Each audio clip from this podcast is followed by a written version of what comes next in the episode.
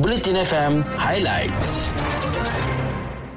Berita terkini di Bulletin FM. Sumber daripada Harian Metro, Berita Harian, Free Malaysia Today, Utusan Malaysia dan Kosmo. Jabatan Pengangkutan Jalan JPJ Kelantan menjelaskan video tular di Facebook menunjukkan pihaknya mengiringi lori balak ditahan melalui ops khas lori balak semalam bertujuan memastikan pemandu melakukan timbang berat seperti yang diarahkan selain memastikan mereka tidak meloloskan diri. JPJ dalam kenyataan media berkata operasi itu diadakan JPJ Kelantan di hadapan Ibu Pejabat Polis Daerah Gua Musang dan tindakan mengiringi lori terbabit bukan memberi pelindungan seperti persepsi negatif dibuat pemilik akaun Facebook. Sementara itu, Kementerian Kesihatan mengesan 58 lagi kes positif COVID-19 varian Omicron melalui jujukan genom penuh oleh Institut Penyelidikan Perubatan menjadikan jumlah jangkitan varian berkenaan di negara ini kini 122 kes. Menteri Kesihatan Kari Jamaluddin Abu Bakar berkata daripada 58 kes yang dikesan itu, sebanyak 54 kes jangkitan import dari luar negara manakala 4 lagi kes penularan tempatan. Beralih ke perkembangan lain, jemaah umrah diberi pilihan untuk memberi kuarantin di stesen kuarantin diuruskan kerajaan atau stesen kuarantin swasta yang disenaraikan Agensi Pengurusan Bencana Negara.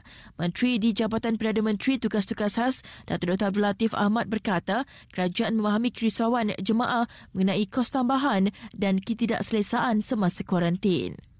Berikutnya, pengurusan Air Selangor Sungai Berhad memberikan pengecualian bayaran bil bagi bulan ini kepada pelanggan akaun domestik kod tarif 10 di sembilan kawasan di ibu negara yang terkesan banjir baru-baru ini.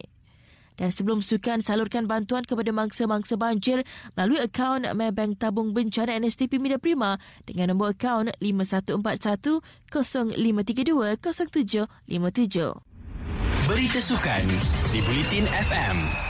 Menteri Belia dan Sukan Datuk Seri Ahmad Faizal Azul menghormati keputusan Tan Cheng Ho yang juga Ketua Jurati Skot Harimau Melaya melepaskan jawatan selepas empat tahun menggalas tanggungjawab itu sejak dilantik pada Disember 2017.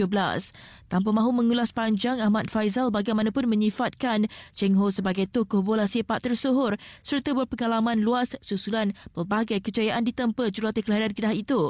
Ketika mengulas mengenai peletakan jawatannya, Cheng Ho berkata keputusan itu terpaksa dibuat bagi memberi laluan kepada individu yang lebih arif untuk membawa skot kebangsaan ke satu tahap yang lebih baik.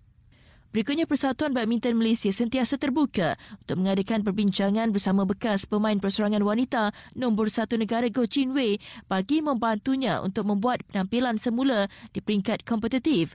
BM bagaimanapun menegaskan ia perlu dilakukan dengan proses yang betul tidak kira sama ada Chin Wei mahu kembali ke pangkuan skot kebangsaan atau bergerak secara profesional. Baiklah dengan itu sekian berita terkini. Sertai Audio Plus Games dan berpeluang untuk menang pelbagai perangan eksklusif. Audio Plus semuanya di satu platform. Ikuti berita-berita terkini di Bulletin FM.